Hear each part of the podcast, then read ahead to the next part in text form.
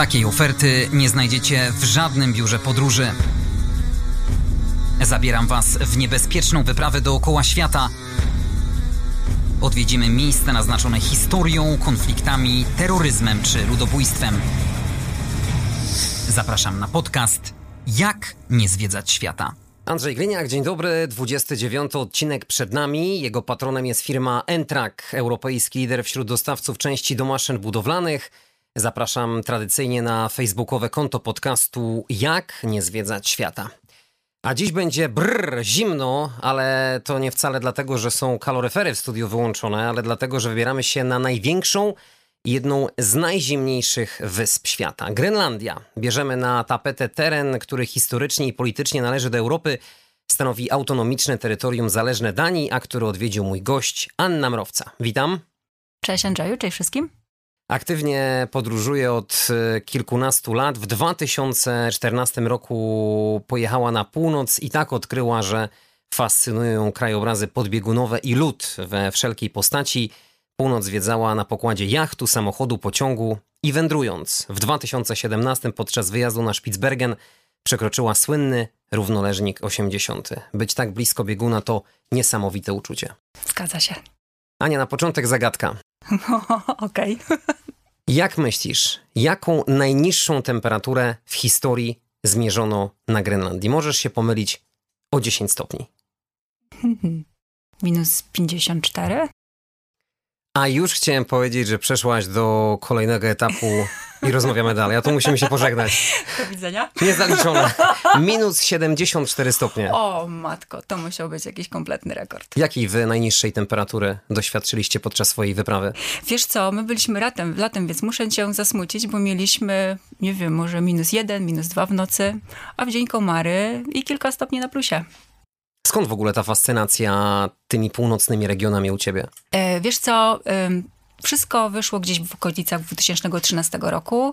E, Pracowałam w mojej jednej z poprzednich firm i jakoś zachwycałam się krajobrazami. Kiedyś e, powiedziałam o tym mojemu koledze on powiedział, wiesz co, ja byłem e, na Islandii i ja uważam, że ty powinnaś tam pojechać, bo ja myślę, że to, tobie może się spodobać. Ja sobie tak pomyślałam, Boże, czemu ja wcześniej o tym nie pomyślałam? No i następny rok zapakowałam się do tej Islandii. Pojechaliśmy właśnie też po części ze znajomymi z pracy i to był dla mnie strzał w dziesiątkę. To Islandia to jest w ogóle takie wysokie C e, północy. Ja później po roku czasu wróciłam, a później zaczęłam marzyć o dalszych podróżach na północ, coraz dalej, coraz dalej, zobaczyć góry lodowe. I tak w 2017 roku wyszedł pierwszy Spitsbergen, w 2018 właśnie Grenlandia, e, później w 2019 znów Spitsbergen i dalsze Wyspy Owcze, gdziekolwiek, cokolwiek na północy. Ja tylko po prostu odznaczałam kolejne, e, kolejne punkty na mapie i po prostu bardzo chciałam tam być. I no, do tej pory, do tej pory jak mam szansę, to tam wracam. Ale chyba znajomi nie mówią o tobie, że jesteś kobietą o sercu z lodu. Nie słyszałam o, o tym. Islandia to była ta baza wypadowa na twoją wyprawę do Grenlandii. Tak, zgadza się. Wypływaliśmy z takiego małego y, portu, nazywa, nazywał się Saudra, Saudra Krokur. Przepraszam, nazwy islandzkie są mega ciężkie. E, a w, y, płynęliśmy na, do południowo-wschodniej Grenlandii, do takiej miejscowości o cudownej nazwie. Sekunda, sekunda, sekunda. No tak, te nazwy islandzkie i te Tur- nazwiska tych ludzi to są rzeczywiście- Tak, i więc to tak jest zabawne. Zawsze się śmieliśmy ze, y, ze znajomymi tam, że to jest tak jakby ktoś zasnął nad klawiaturą i tak powstają te nazwy. I z powrotem e, jachtem płynęliśmy do Akureyri. E, to jest wszystko północna Islandia. Takie wyprawy trzeba organizować przez biuro podróży? Ja właściwie w 2017 roku popłynęłam z solistami e, na Spitsbergen i tak zaczęła się moja wielka podróż e, na północ, e, taką daleką północ. I tam poznałam kapitanów e, z, jach, z jachtu Join Us. I to jest fantastyczna grupa kapitanów oraz jej właściciel Marcin Sanetre. Generalnie polecam. On, on prowadzi biuro podróży, ale tak naprawdę ja z nimi zaczęłam pływać po prostu o tak. Spotykaliśmy się co roku na tak zwanych porej- porejsówkach. E, Opowiadaliśmy sobie, gdzie pływaliśmy z jachtem Join Us i snuliśmy plany na rok następny. I tak po, e, po Spitsbergenie ja dostałam się na Grenlandię. Naprawdę było, była tam duże wzięcie na ten wyjazd i musiałam mocno tam zaartykułować, że bardzo chcę tam popłynąć, dlaczego i też tak jakby zostałam wzięta z tego tytułu, że ja również dużo fotografuję i, i bardzo chciałam opisać tą podróż. Więc tam jest jakaś specjalna selekcja na tą wyprawę? Wiesz co, bardzo dużo ludzi chciało płynąć. To, to mm, tam co prawda ten jacht zrobił wtedy chyba trzy kursy, e, tak jakby z powrotem na Grenlandię i z powrotem, no ale to jest maksymalnie 30 osób, które mógł wziąć, więc e, dostanie się tam, zwłaszcza z moim małym doświadczeniem żeglarskim, bo e, musiałam, znaczy ja byłam częścią załogi generalnie, więc musiałam ogarniać cały, cały jacht, łącznie ze sterowaniem go. Jakieś szkolenie musiałaś wcześniej przejść? E, wiesz co, gdy płynęłam na, e, na Spitsbergen, powiedziano, powiedziano nam, że nie jest potrzebne żadne szkolenie. Ja uważam, że to jest błąd. Potrzebne jest przynajmniej jakieś wstępne przeszkolenie na jakichś jeziorach, żeby obyć się z jachtem. No i przede wszystkim dużą niespodzianką i dużą niewiadomą, przynajmniej w moim przypadku, jest to, jak, jak zachowujesz się na pełnym morzu, czyli czy czujesz się dobrze, czy jesteś w stanie pracować w ciężkich warunkach. U mnie okazało się, że no, mam bardzo zdrowy błędnik, więc e, ja mam zawsze w karcie napisane, że choruję podczas, e, podczas większych fal, czy na przykład od, od piątki i od szóstki. Bywa tak, że ja na początku jestem słabo zdatna i to jest bardzo ważna informacja dla kapitana, z tego względu, że może się zdarzyć tak, że ja będę e, niesprawna, by wyjść na wachtę, więc ktoś musi ją wziąć za mnie. I tak się akurat złożyło na Grenlandii, powiało nam, jak płynęliśmy, powiało nam szóstką i dla mnie to było bardzo ciężkie. Ja się wtedy cieszyłam, że ja mogę leżeć pod pokładem i nie, nie być mi totalnie niedobrze, że nikt się nie musi mną zajmować, ale nie byłam w stanie wyjść na moją wachtę. To była jedyna wachta, którą ktoś musiał wziąć za mnie, a wierz mi, że to nie są łatwe warunki, gdy podróżujesz gdzieś, nie wiem, bierzesz psią wachtę w nocy, 4 godziny, przy ciężkim wietrze i przy ciężkiej, i przy ciężkim, przy ciężkich warunkach e, żeglowania schodzisz i za chwilę wchodzisz na swoją wachtę. Czyli taki rejs przebiega na ściśle określonych warunkach. Każdy ma swoje obowiązki, tak, tak, tak. Generalnie e, pracuje się, na jachcie pracuje się według, według pewnego układu. Są, e, jesteśmy, byliśmy akurat w tak zwanych trzyosobowych wachtach, więc ja byłam z koleżanką, która również była mniej doświadczona, plus e, opiekował się nam akurat, nami akurat pierwszy oficer, więc on był taką główną osobą u nas na wachcie. I pracujesz wokół takiego zegara generalnie. Wachty są ci odliczane i jesteś na wachtach, bądź pracujesz w kuchni, to się się nazywa kampus. Więc w zależności od tego, jak masz poukładane to w planie, tak pracujesz i nie ma zlituj się. Czy nie wygląda to tak różowo, że płacisz i wymagasz? Nie. Wchodzisz sobie na pokład jachtu, nie. dajesz nogi na stół i oczekujesz, aż cała załoga będzie nad tobą skakała, nie, kolokwialnie nie. mówiąc. Ja jestem, ja byłam tam żeglarką i fotografką, więc y, żaden z właściwie z rejsów Joinasa, jaki ja znam, e, nie odbywa się w ten sposób. To było polskie czy międzynarodowe towarzystwo? Polskie towarzystwo, głównie z Górnego Śląska i z Poznania. Tak nam się, jeszcze z Warszawy, także... Jakie to są koszty? Pytam, bo przeciętnemu Kowalskiemu Skandynawia, jak i cała północ kojarzy się z delikatnie mówiąc wygórowanymi cenami. Bano to jest jeden z najdroższych, o najdroższych rejonów Europy. Zgadza się. E, nasz, e, nasz kurs kosztował około 8 tysięcy. E, ta cena może nie aż tak straszna wynika z tego, że my wzięliśmy po prostu bardzo dużo jedzenia z Polski. Mieliśmy całe obiady pakowane w Polsce. Akurat koledzy tutaj mieli dostęp do firmy, która pakowała nam takie szczelnie takie obiady i, i właściwie 80% czy 90% jedzenia było, y, było przywiezione z Polski. Zaopatrzyliśmy się w jakieś dodatkowe rzeczy na Islandii i dosłownie niewiele y, kupiliśmy na samej Grenlandii z tego względu, że y, oni tam mają właściwie jeden sklep w, tej, w tym miasteczku. Oni to nazywają miasteczkiem, ale to jest wioseczka, to jest tam 400, 400 mieszkańców tam mieszka i wszystko zależy jak trafimy z mm, jak, jak, jak, w którym momencie tam trafimy, na zasadzie takiej, że e, tam od czasu do czasu tylko przypływa duży statek i ich zapatruje. Jak, e, jeśli trafimy w momencie, kiedy on dopiero co przypłynął i sklep jest dobrze zapatrzony, to super. Jeśli trafimy w momencie, kiedy on już dawno nie przypływał, to troszkę gorzej. Więc tak jakby na zakupy tam nie liczyliśmy. Liczyliśmy tylko i wyłącznie na polskie zakupy plus e, drobiazgi na Islandii. Jak długo przebiega taka podróż? Wiesz co, my płynęliśmy prawie miesiąc, y, znaczy to była Islandia plus Grenlandia oczywiście. Bardzo dużo rzeczy jest uzależnione od pogody. Na przykład nam zdarzyło się wracać dwa dni wcześniej, dlatego że wiedzieliśmy, że rozbuja nam się dziewiątka.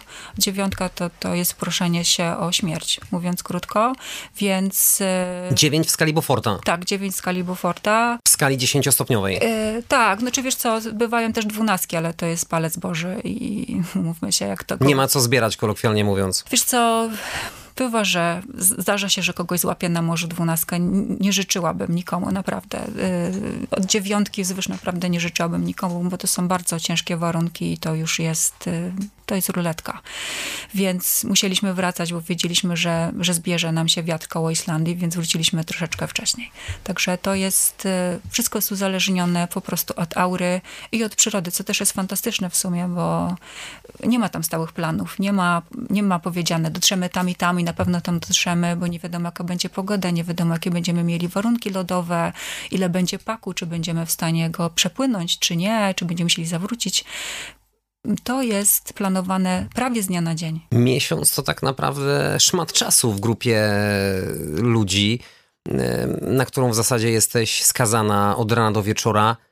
E, podejmując się takie, takiego wyjazdu w ogóle, trzeba wiedzieć, że będzie się z tymi osobami na 14-metrowym jachcie przez cały czas, będzie się zmęczonym, nie będzie się umytym, e, będzie się ze sobą spędzać czas i bardzo ważne jest to, żeby dobrać sobie odpowiednich ludzi. Ja wiedziałam, bo ja już tych ludzi znam, więc wiedziałam, że będzie to fajny zestaw. I tak Team Spirit to jest podstawa. Y, też, e, ale takie mm, takie bycie ze sobą, bym powiedziała. E, praca, uśmiech, e, nie, nie lenienie się, przychodzenie po swoje, e, po swoje e, obowiązki, ale też cieszenie się tą przyrodą i, i, i czasem wolnym oczywiście. No i mnóstwo śmiechu, mnóstwo takie, taka postawa na zasadzie cokolwiek będzie, będzie dobrze.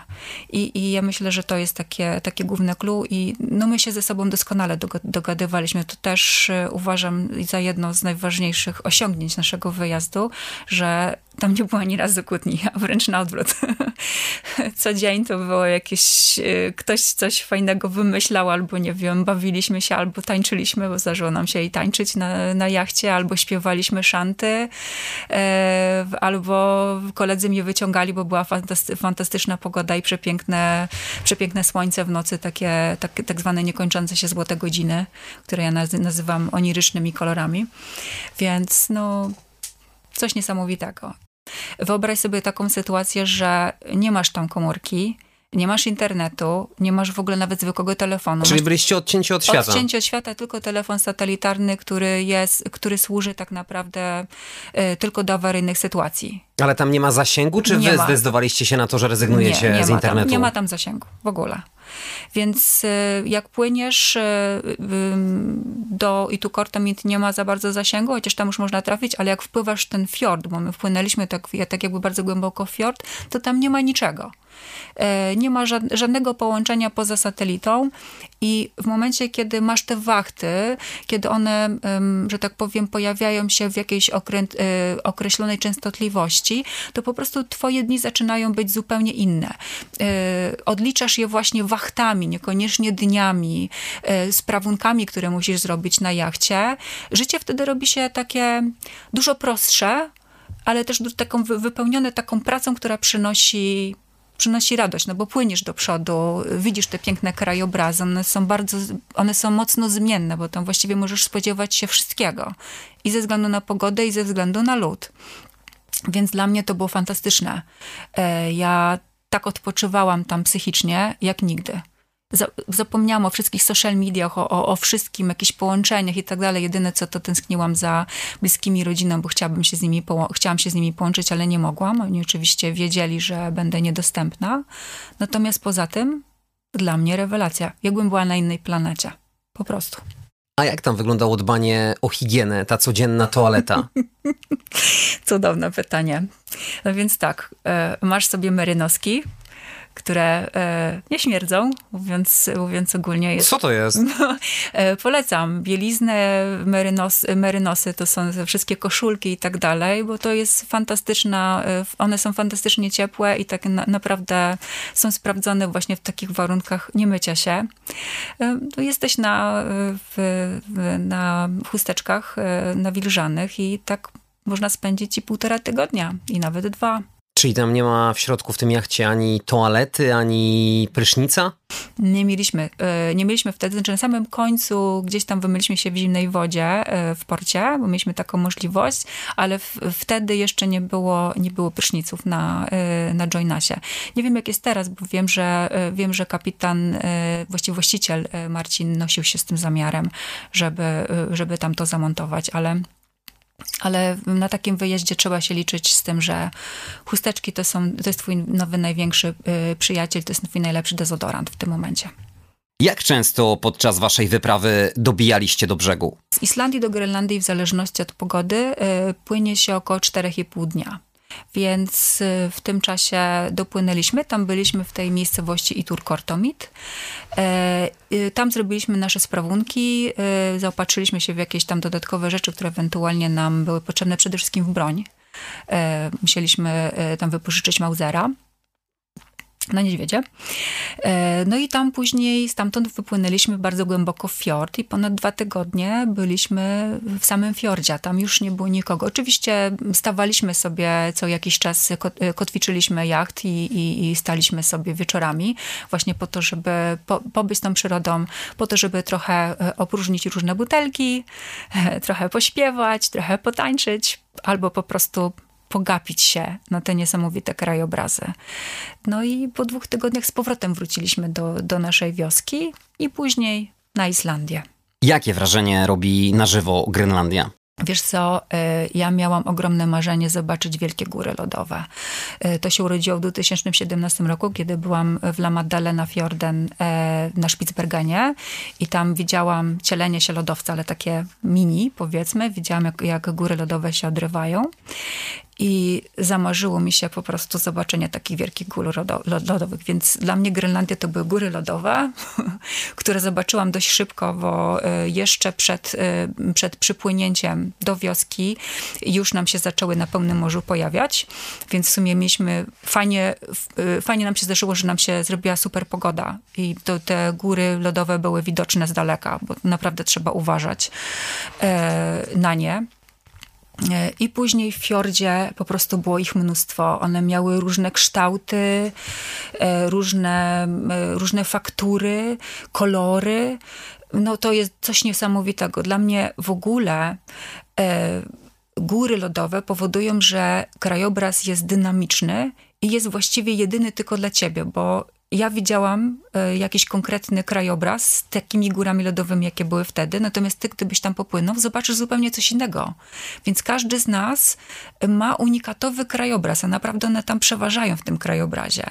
Wiesz, nie ma powtarzalności. To jest coś niesamowitego, kiedy opływasz sobie taką górę lodową i, i wiesz, że ona za jakiś czas zniknie, a ktoś, kto tu przypłynie za dwa, trzy tygodnie, zobaczy coś innego to jest dla mnie, dla mnie to jest piękno północy. To, to, że ten krajobraz jest kompletnie niepowtarzalny. Charakterystyczne dla Grenlandii jest określenie tak zwanej złotej godziny. Mhm. Co to jest? E, wiesz co, e, my w lecie e, panuje tak zwany dzień polarny, czyli generalnie słońce przez jakiś czas w ogóle nie zachodzi, nie zachodzi, natomiast wisi tak ciężko nad, nad horyzontem i dzięki temu no, tworzy po prostu niekończącą się tak zwaną złotą godzinę, czyli taki moment, kiedy światło jest bardzo długie, bardzo takie pomarańczowe, jeszcze na, na północy jest takie bardzo charakterystyczne, to światło nigdzie indziej takiego nie widziałam, to jest jest e, doskonała, e, doskonały krajobraz i doskonały moment dla fotografa, bo tam po prostu zamiast szybciutko fotografować, można godzinami fotografować tą, tą niesamowitą aurę, mając doskonałe warunki. I, I tak naprawdę kolorystyka na północy jest absolutnie niesamowita.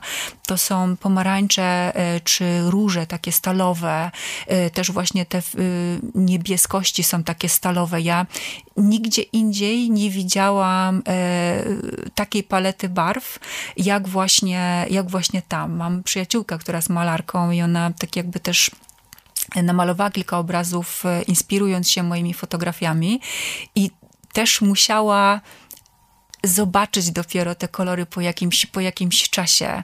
Więc y, często się zwaniałyśmy i ona do mnie y, się pytała, Ania, czy ty tam widzisz już północ, czy jeszcze, czy jeszcze nie? Ja na przykład jej mówiłam, tak, już powoli widzę północ, to jest ta kolorystyka, to już czuję. Czyli to jest prawdziwy raj dla wszystkich kochających fotografię? Myślę, że tak. No, dla mnie jest ogromny. E, oczywiście wiadomo, że to jest taka fotografia bardziej minimalistyczna, że czasami całą robotę robią dwa czy trzy kolory. Czasami bywa tak, że na przykład y, czarny i biały robi kolor, ewentualnie niebieski jako morze i, i niebieski jako, jako niebo. I to jest cała robota. Jeżeli komuś się podobają takie w pewnym sensie minimalistyczne krajobrazy, będzie zachwycony.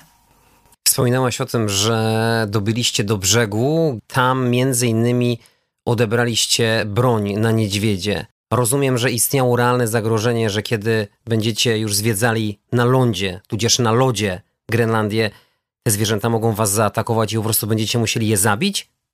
E, więc tak, e, jeśli chodzi o e, niedźwiedzie, to jest. Zabić albo odstraszyć. Tak, jest cała wielka procedura. Widzieliśmy niedźwiedzie dwa razy na Grenlandii. Raz mieliśmy okazję obserwować, jak mieszkańcy wioscy od, od, wioski odstraszają Grenlandię. Więc generalnie zasada na Grenlandii jest podobna na, tak jak na Islandii. To są zwierzęta pod ochroną i naprawdę trzeba, jeżeli zabije się niedźwiedzia, to trzeba dowieść, że on był dla ciebie bezpośrednim zagrożeniem życia.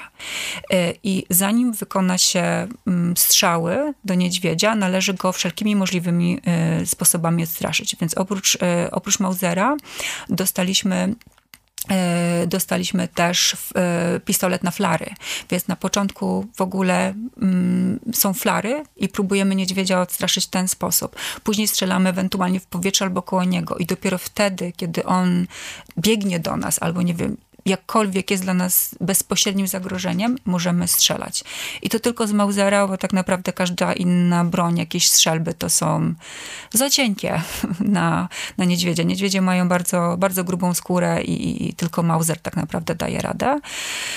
I mm, mieszkańcy i, tu, powiedzieli nam, że oni mają limity na odstrzał niedźwiedzi. To jest y, wtedy u nich to było 35 niedźwiedzi w ciągu roku i może ta liczba wygląda y, na wielką, ale tak naprawdę jest bardzo mała, ponieważ oni y, zimą, gdy zatoka zamarza, to te niedźwiedzie podchodzą do nich tak jak sarny w lesie pod, pod same okna praktycznie. Więc oni naprawdę są bardzo kreatywni w tym, żeby te niedźwiedzie odstraszać. My oglądaliśmy sytuację, kiedy niedźwiedź sobie płynął zatoką do wioski i oni po prostu takimi fastboatami opływali go. Tak, tak mu przeszkadzali po prostu, że ten niedźwiedź się wkurzył i popłynął w bok, bo widział, że po prostu nie dopłynie, bo mu nie pozwolą, do, by popłynąć. A, a niedźwiedzie są na, naprawdę niesamowitymi zwierzętami. One są wielkie, są ciekawskie, e, są są bardzo dobrze zdeterminowane, szczególnie jak są głodne, są doskonale, to są doskonali łowcze i to są no, w sumie najniebezpieczniejsze chyba zwierzęta na ziemi. One są tam agresywne dla ludzi? Yy, powiem tak, jeżeli z tego, co się dowiedziałam, jeżeli y, jesteś na tym takim terenie, y, gdzie one się zazwyczaj poruszają, a one się poruszają najczęściej linią brzegową, i staniesz im gdzieś tam, to mogą ciebie zaatakować. E, jeżeli zaczniesz uciekać, to one momentalnie wiedzą, że jesteś, że jesteś zwierzyną, więc będą cię gonić. E, najgorsza sytuacja, jaka może się zdarzyć, to spotkanie tak zwanego wychudzonego i brudnego niedźwiedzia.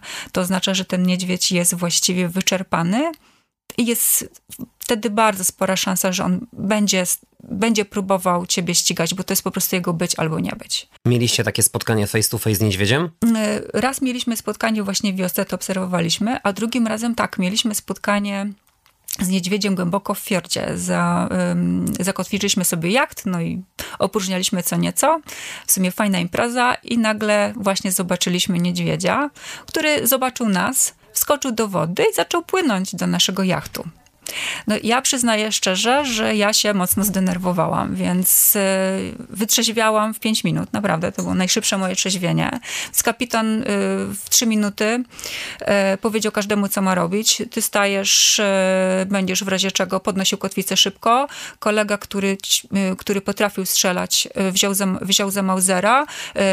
Pierwszy oficer wziął flary i po, pojawiliśmy się wszyscy, cała dziesiątka na jachcie, na, żeby ten niedźwiedź nas zobaczył zobaczył. I w momencie, kiedy zobaczył nas, e, 10 osób gotowych z wymierzoną bronią do niego, jednak zdecydował, że popłynie w bok i popłynął sobie w bok. Natomiast no, to była taka noc, że ja miałam trochę żołądek ściśnięty. I, i, później, mm, I później, że tak powiem, długo dyskutowaliśmy na ten temat, czy on by był się w stanie wdrapać po naszym jachcie, czy nie. Myślę, że nie, ale nie, naprawdę nie chciałabym, że tak powiem, tego testować w żaden sposób. Jakie jeszcze zagrożenia oprócz niedźwiedzi czyhają na turystów e, na Grenlandii? Wiesz co, najtrudniejszą sprawą według mnie jest e, możliwość padnięcia do wody. To jest woda, która ma 0,1 stopień ponieważ jest słona i, więc ma, ma trochę inny, trochę inną tem, temperaturę zamarzania e, i to jest hipotermia w kilka minut, a jeżeli masz zburzone morze, to jacht nie ma szansy zawrócić w kilka minut i ciebie złapać. Więc w momencie, kiedy jest na przykład sztorm i w jakiś sposób znaleźliśmy się w, w środku tego sztormu, to my byliśmy przypięci dwoma pasami do, do jachtu i, i minimalnie osób, które, które, minimalna ilość osób, która ma być na pokładzie, reszta pod pokładem, bo nie możemy sobie pozwolić absolutnie na taką sytuację, bo to jest, y, to jest śmierć, po prostu.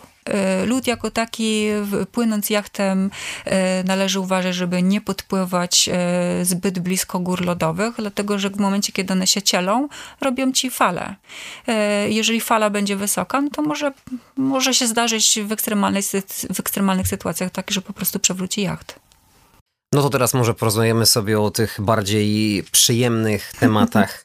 Eskimosi czy Inuici? Czyli ta rdzenna ludność rejonów arktycznych. Pytam, bo wypowiadając słowo Eskimos, nie mamy oczywiście negatywnych zamiarów. Jednak Inuici nie lubią, gdy tak właśnie są nazywani. Do dziś badacze nie potrafią ustalić, czy to słowo oznacza jedzących surowe mięso, a może chodzących na śnieżnych rakietach. Tak czy inaczej, większość mieszkańców Grenlandii uważa to słowo za obraźliwe. Wiesz co, e, bardzo fajnie, w ten, e, bardzo fajnie o tym e, pisze Adam Jarniewski. Nie mieszkam, nie mieszkam w Iglo, to jest dekada życia na Grenlandii. On mieszka tam cały czas na Grenlandii. Ma tam żonę, rodzinę w tej chwili. Bardzo, bardzo, fajną, bardzo fajna jest ta książka.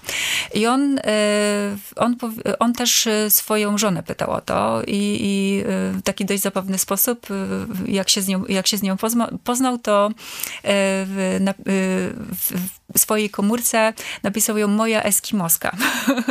I ona kiedy znalazła tą komórkę i mu poprawia moja kochana Eskimoska. Więc e, według niego Eskimos nie jest, nie jest pejoratywny, nie jest złym określeniem, aczkolwiek w, w innej literaturze, którą czytam, jednak bezpiecznie używać jest Inuici. Po prostu, ponieważ to na, to określenie na pewno y, nie jest w żaden sposób krzywdzące. A Eskimos, nawet jeśli nam wydaje się, że nie jest krzywdzące, może być, że dla niektórych grup będzie, y, będzie krzywdzące.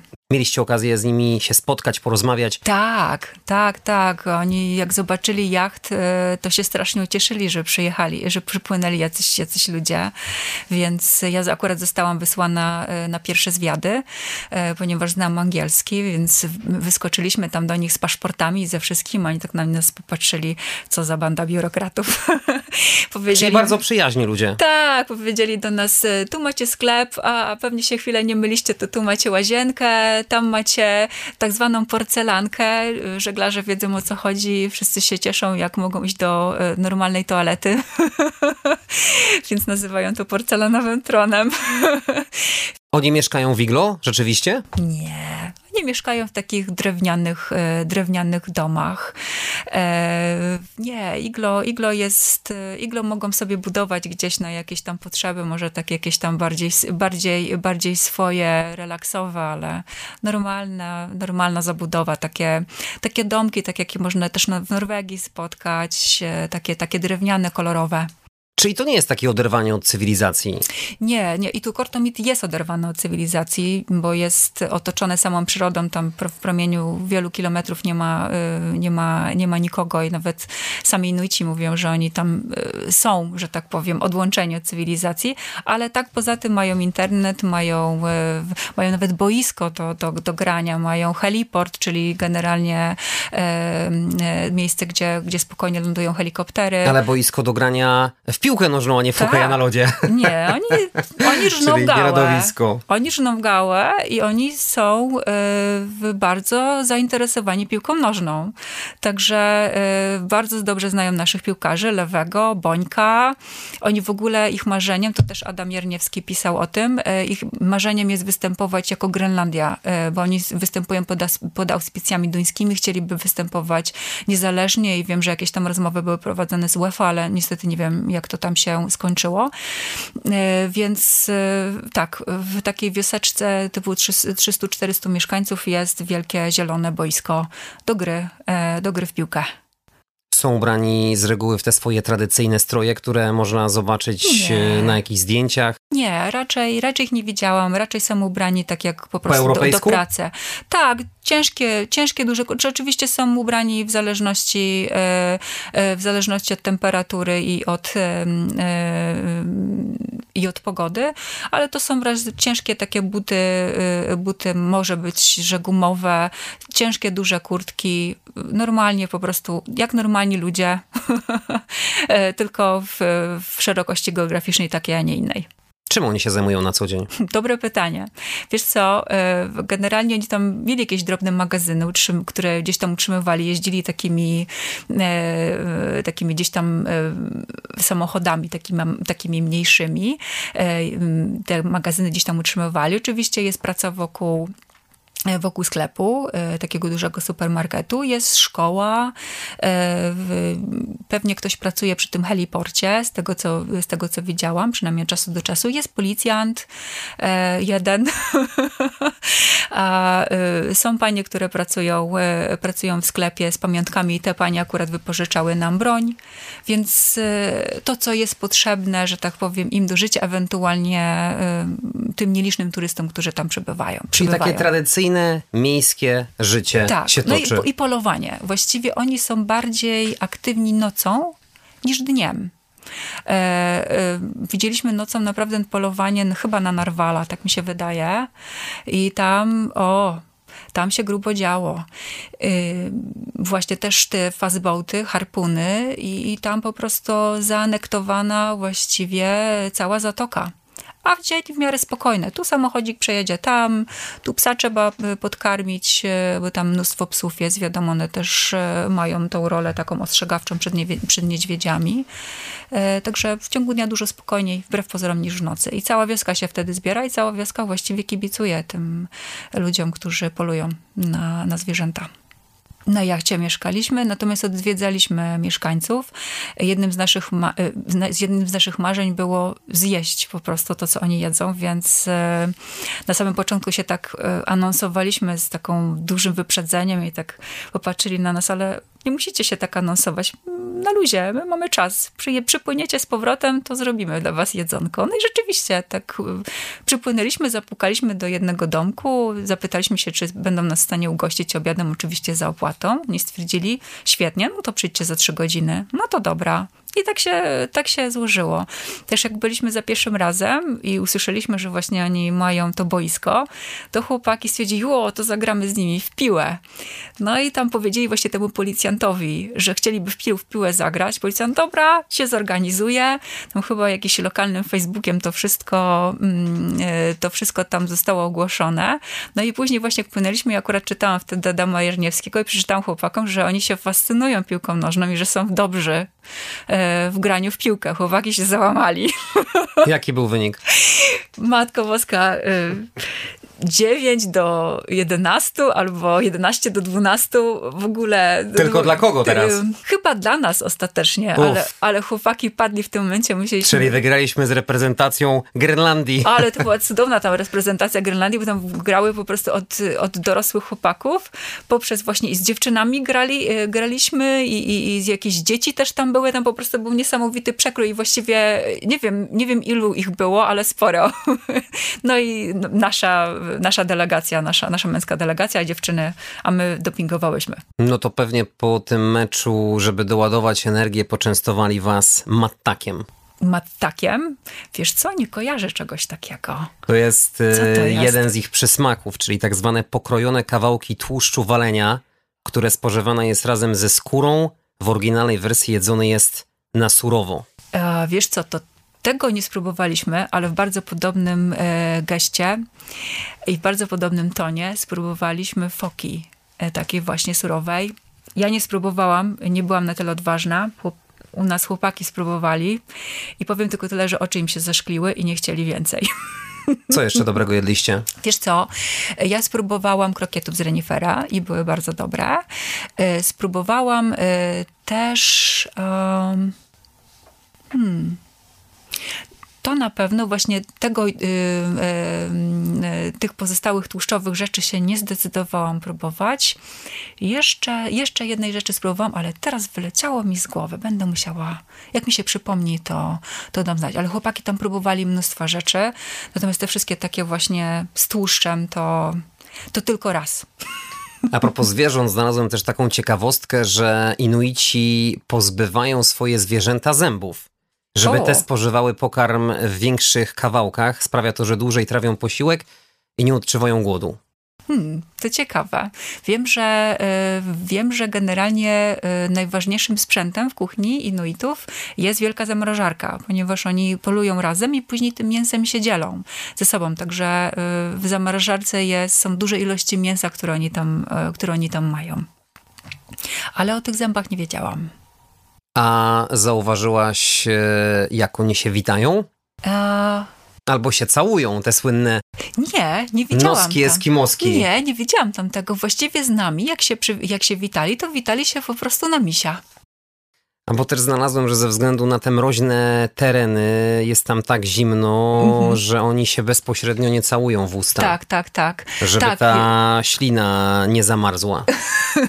tak, ale ja osobiście takiego witania nie widziałam. Widziałam, że oni wszyscy po prostu się do siebie tak fajnie przytulają, że e, jest takie, takie cześć e, bliskie i z nami też tak się witali. A jakieś ich charakterystyczne obyczaje zwróciły twoją uwagę? Wiesz co, e, bardziej, bardziej niż tradycje i obyczaje zwróciła moją uwagę ich życie tak jakby w zgodzie z naturą. Oni żyją tak jakby rytmem natury. Im się nie spieszy, nie mają takiego poczucia czasu.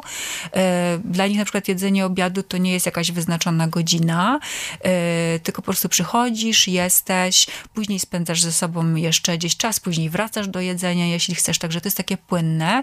Wiem, że oni jak się mm, między sobą, że tak powiem, zapraszają na jakieś jedzenie, to te, te, całe imprezy trwają wiele godzin, bo to jeden przychodzi, drugi odchodzi, następny przychodzi, później odchodzi, później jeszcze ktoś przychodzi, więc to są zupełnie inaczej niż u nas.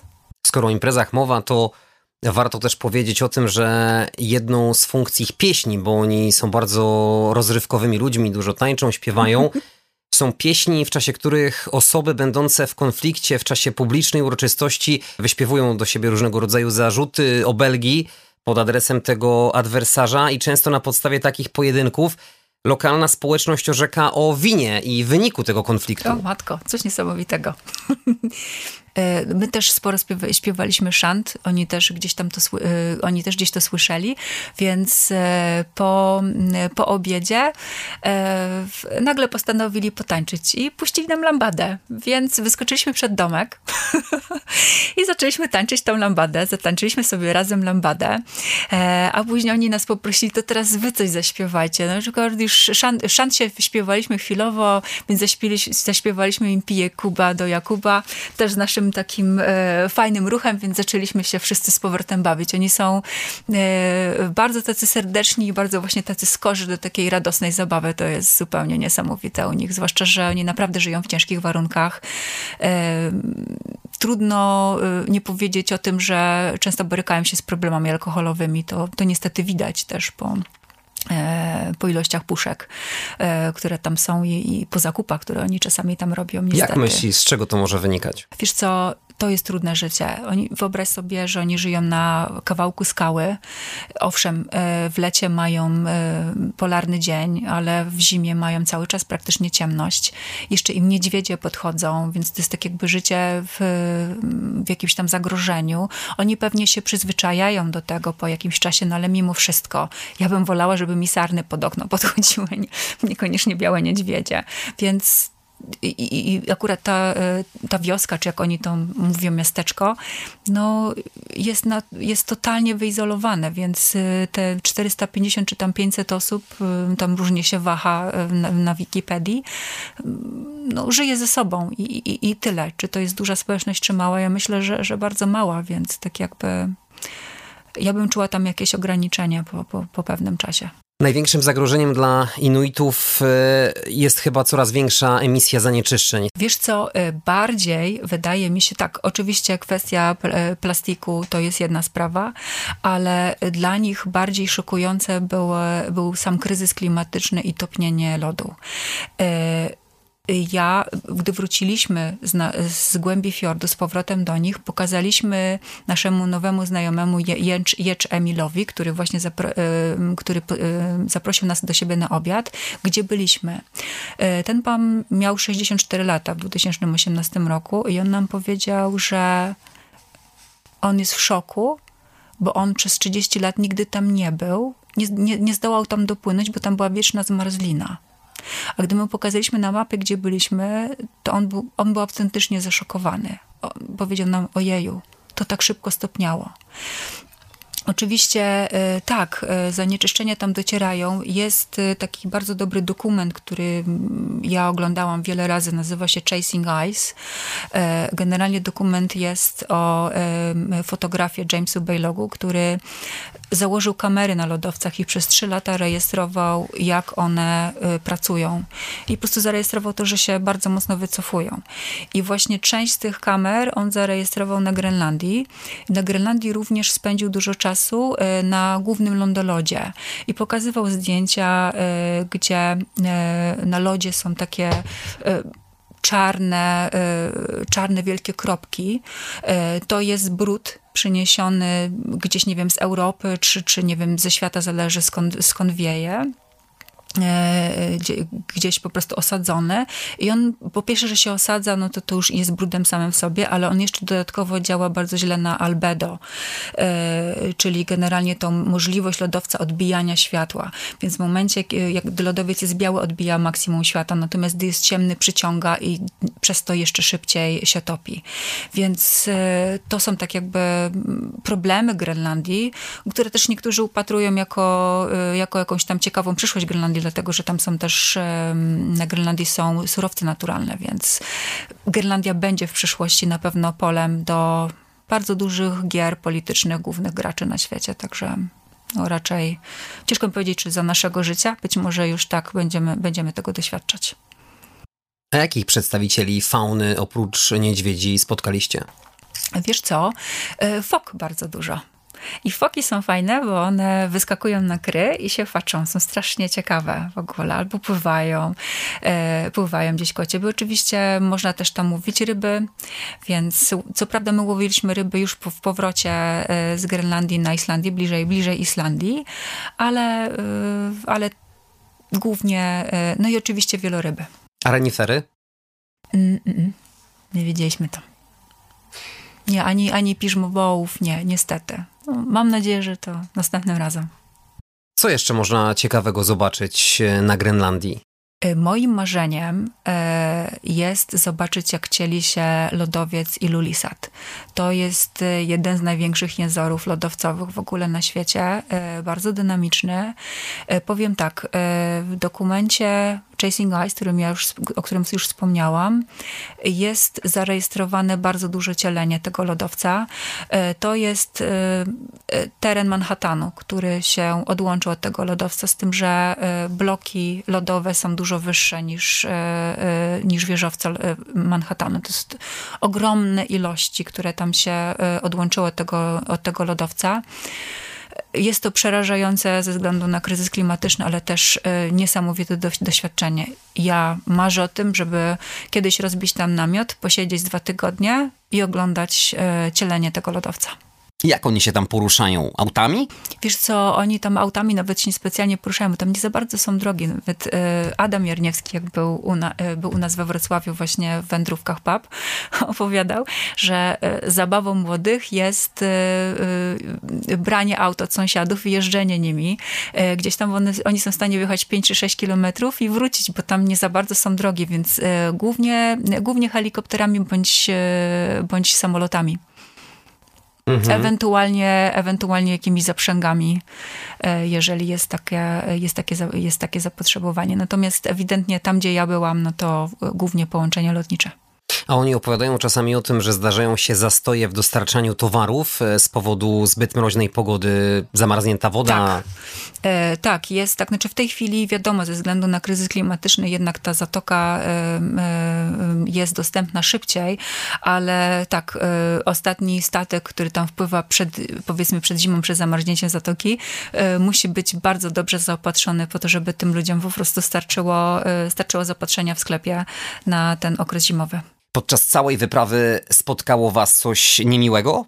E, wiesz co, no poza tym niedźwiedziem mieliśmy raz e, taką niefajną przygodę, e, płynęliśmy w gęstej mgłę i, i mieliśmy, mieliśmy szczęście, że dość szybko zorientowaliśmy się, że mamy górę lodową przed sobą, więc było, była bardzo bezpieczna sytuacja, ale gdybyśmy płynęli szybciej, mogłoby być, mogłoby być bardzo niefajnie. Natomiast y, no tutaj mieliśmy bardzo, akurat y, bardzo doświadczonych ludzi na, na pokładzie, więc dość szybko wypatrzyliśmy i spokojnie zdążyliśmy tą górę wyminąć. Grenlandia spełniła twoje podróżnicze oczekiwania? Tak, ja y, tak jakby już wyjeżdżałam i wiedziałam, że powinnam się dużo spodziewać, więc miałam jakieś oczekiwania.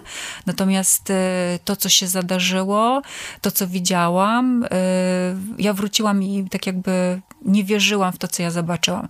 Do mnie docierało jeszcze kolejnymi, e, kolejnymi tygodniami, co ja tak naprawdę zobaczyłam i czego doświadczyłam.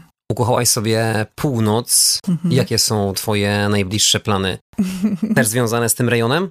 Wiesz co, y, najbliższe, najbliższe plany, y, na razie ich nie ma, ze względu na to, że niecałe trzy tygodnie temu y, mam, od, od, od niecałych trzech tygodni mam nowego członka rodziny. Nazywa się Fargo, jest samojedem, oczywiście też psem północniakiem, więc na razie się oswajamy i nie mam planów. Natomiast zaczynam mieć marzenia o tym, że lód jest też na południu naszego globu, więc nieśmiało myślimy o Patagonii, ale to jeszcze nic pewnego. No to już zupełnie inne klimaty. Inne klimaty, ale nadal lód, nadal, nadal w tym wielkiej mojej miłości do e, wody w stanie, w stanie stałym. Ania, podróżujesz już ponad 10 lat, zatem życzę Ci kolejnych co najmniej 10 udanych lat z podróżami. Nie, dziękuję. Anna Mrowca była gościem podcastu Jak nie zwiedzać świata. Opowiadała o Grenlandii. Dziękuję bardzo. Dziękuję również. A my słyszymy się za tydzień w poniedziałek po godzinie 20. Andrzej Gliniak, dziękuję. Pozdrawiam.